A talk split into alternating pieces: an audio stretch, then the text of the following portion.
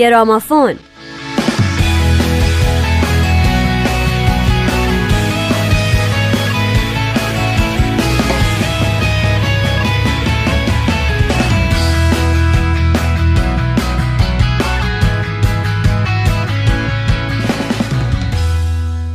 سلام به همه شما شنوندگان دوست داشتنی رادیو پیام دوست. به گرامافون خوش اومدین. تو این قسمت باز به یکی دیگه از آهنگهایی می‌پردازیم که موضوعشون صلح یا مسائل اجتماعیه. با من نیوشا راد و نوید توکلی همراه باشید لطفاً.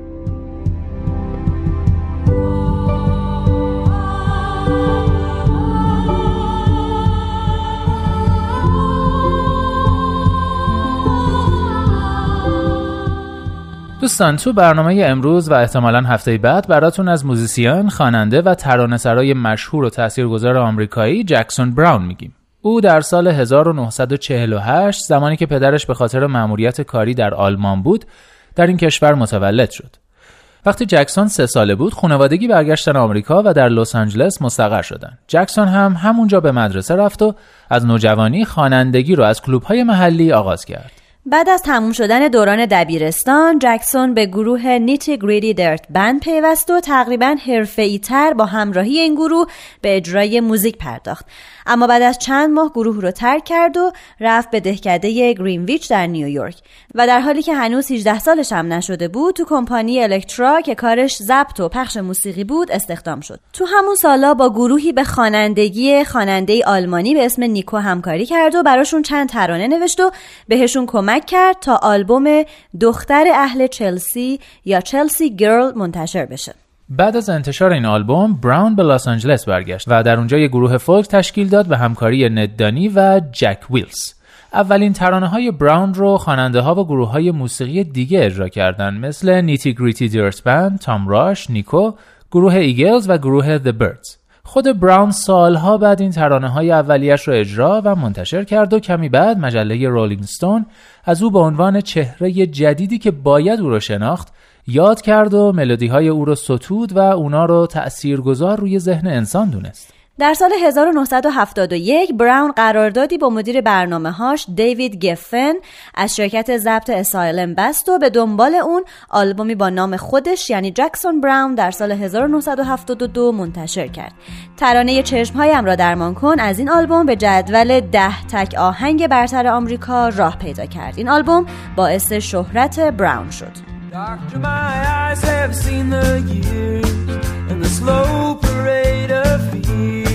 without crying. Now I want to understand. I have done all that I could to see the evil and the good without hiding.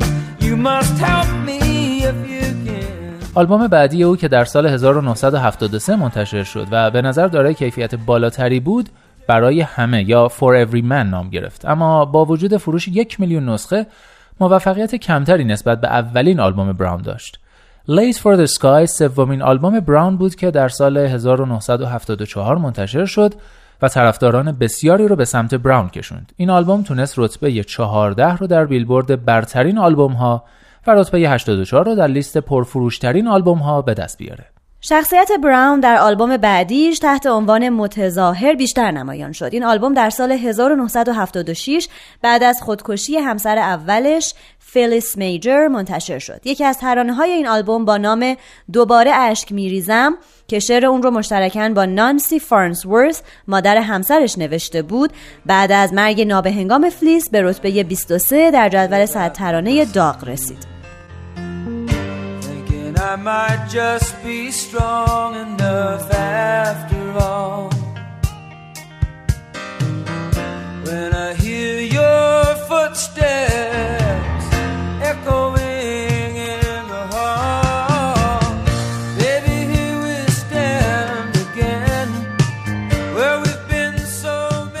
آلبوم بعدی جکسون در سال 1977 و با نام Running on Empty منتشر شد و موفق ترین آلبوم او از نظر مالی بود. کل این آلبوم در هنگام برگزاری تور ضبط شده.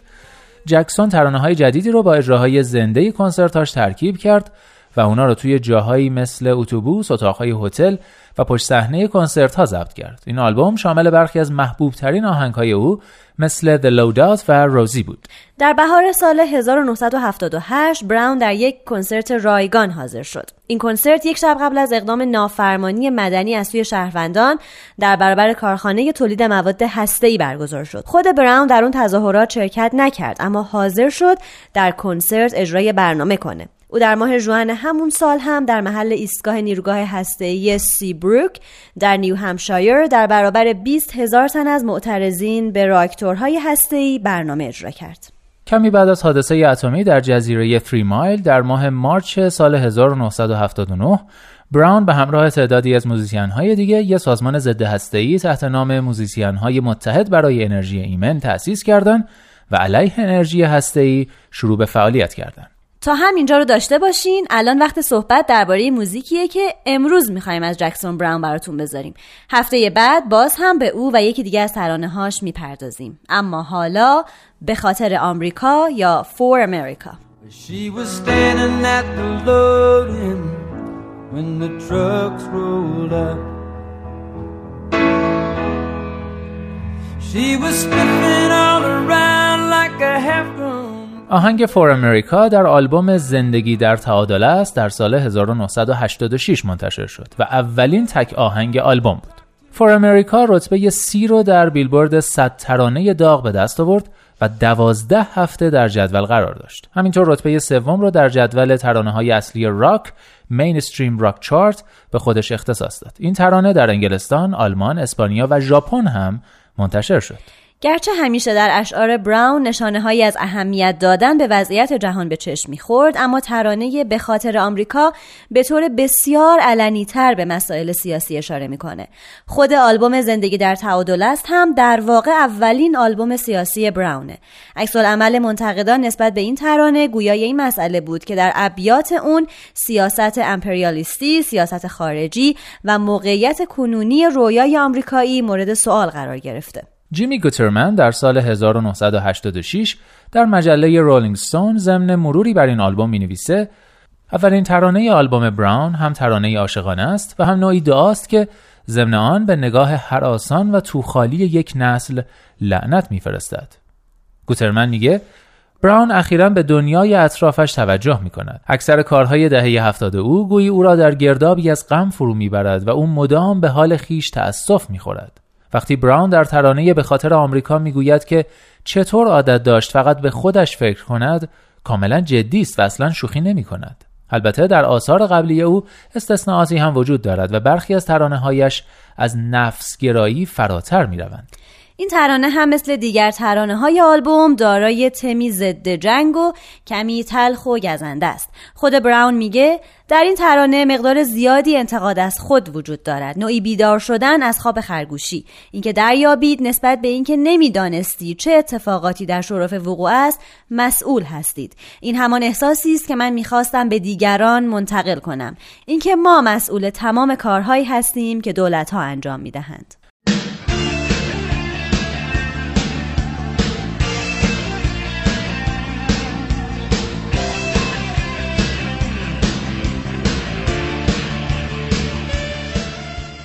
انگار واقعا نفهمیدم که من فقط بخش دیگری از نقشه های آنان بودم. من در انتظار وعده های آنها بودم که باورشان کرده بودم.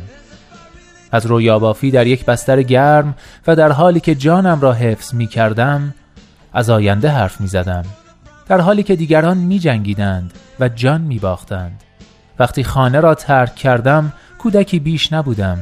کودکی که به دنبال آزادیش می گشت و به دنبال زندگیش اما آن آزادی که نصیبش شد چندان شیرین نبود وقتی که حقیقت برملا شد.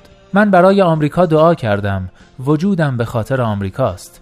آمریکا در خون من و در استخوانهای من است. به نوری که سپید دم میتابد به تمام آن چیزهایی که قبولشان دارم مطمئنم که هرچه کشتیم درو خواهیم کرد. انگار قدرت مخالف آزادی بود. انگار صداقت سیاه و سفید بود. میشنوی که مردم همیشه می‌گویند خوب یا بد این کشور من است. می‌خواهم بدانم چه باید کرد. چطور می‌شود فهمید که حقیقت چیست؟ درباره هر کسی از رئیس جمهور گرفته تا دیگران که سعی می کنند آن را از تو پنهان کنند. از پدران و مادران تعجب می کنم که پسرانشان را به ویتنام میفرستند. آیا آنها واقعا درباره مسیر زندگیشان تفکر می کنند؟ آیا تا جنگ بعدی زندگیشان تأمین است؟ من برای آمریکا دعا کردم. وجود من به خاطر آمریکاست. رویاهای طلایی آمریکایی در ذهنم با نور قرمز راکت ها در برخورد است. با نگاه های خیره و توهی یک نسل. این بار بهتر است آمریکا را بیدار کنیم. وقتی خانه را ترک کردم کودکی بیش نبودم. کودکی که به دنبال آزادیش میگشت و به دنبال زندگیش. اما آن آزادی که نصیبش شد چندان شیرین نبود وقتی که حقیقت برملا شد. من برای آمریکا دعا کردم. وجودم به خاطر آمریکاست. نمی‌توانم رهایش کنم تا زمانی که به خود بیاید تا زمانی که سرزمین آزادی از خواب بیدار شود و بتواند ببیند تا زمانی که این سرزمین وجدانش بیدار شود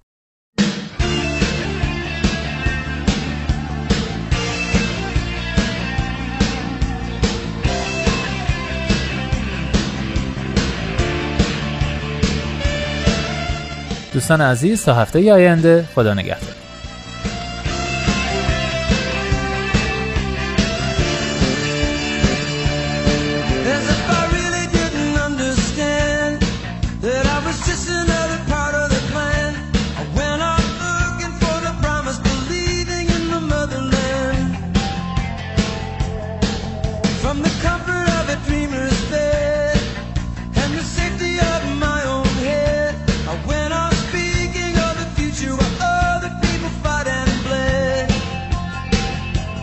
get out.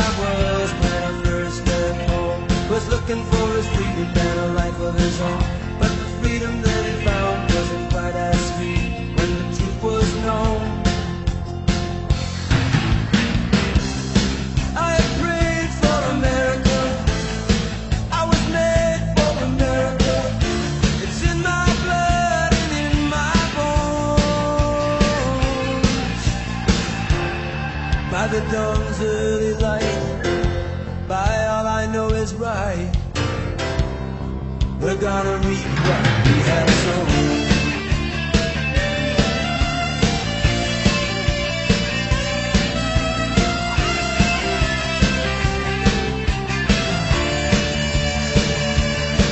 As if freedom was a question of might As if loyalty